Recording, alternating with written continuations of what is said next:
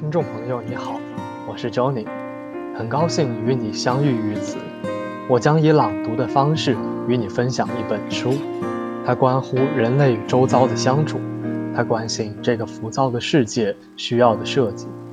这本书是日本设计先驱黑川雅之先生的《设计与死》，让我们一起走进黑川先生的设计人生。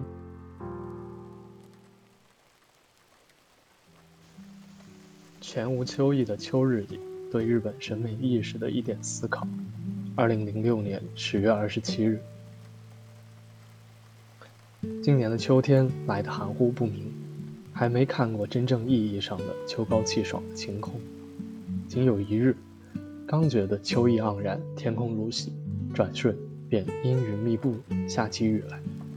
这种情况简直让人感慨，日本这个国家还真是天气多变。但正是这样的气候特点，孕育出日本丰富多样的审美意识。我不禁要感谢这个全无秋意的秋天了。回想自己的少年时代，会让我觉得十分有趣。那时的我，即使秋意暧昧且淡漠，也能捕捉到秋天的气息。在秋雨绵绵的日子里，我独爱那份凄美。秋风烈烈时，也会欣赏它的肃杀。对于夏日里酷热，我也不以为意，并用心去感受那份炎炎的暑意。大概正是像我这样，日本人在一点点确立自然观的同时，也培养出丰富多样的审美意识。着作《日本的八个审美意识》，在日本由讲谈社出版。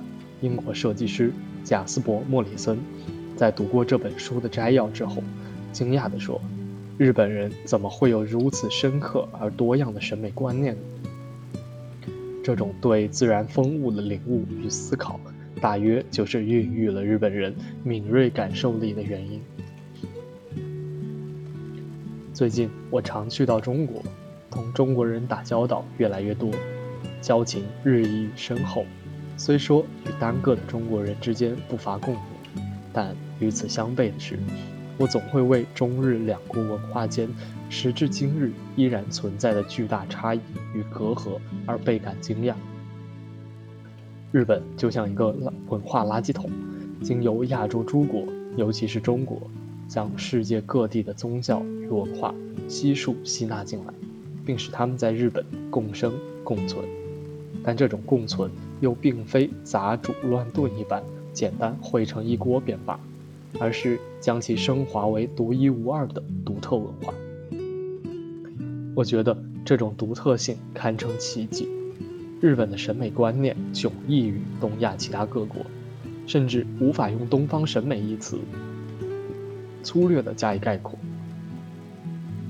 我认为更不能单纯以东方、西方之类的概念或范畴去进行对比。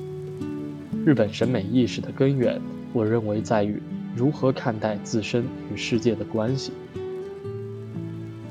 日本人既为秋日晴空下如火的霜叶而心悦，又热爱瑟瑟秋雨中凄寒的愁绪；既留恋夏日将逝，暑意尚未褪去，时的点点余韵，又动情于枯叶飘零、秋日将尽之际，生命流逝的凄美，将死亡看作生命的另一种形态。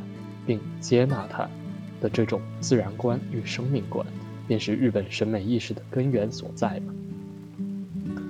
如果不存在对于寂灭消亡的欢欣之情，就无法生出对中秋明月的怜惜之意。以此为出发点，才产生了对人的感情、对美的定义、对街道的构思、对建筑空间的设计，以及各种规矩、礼仪、相爱方式。才孕育了日本人的审美意识。明治维新以后的日本人，在意识观念方面一度是西方近代思想的奴隶，如今终于努力的从中解放出来，开始回归日本人原有的心态。而且，世界各国的人们也开始渐渐留意到这一点。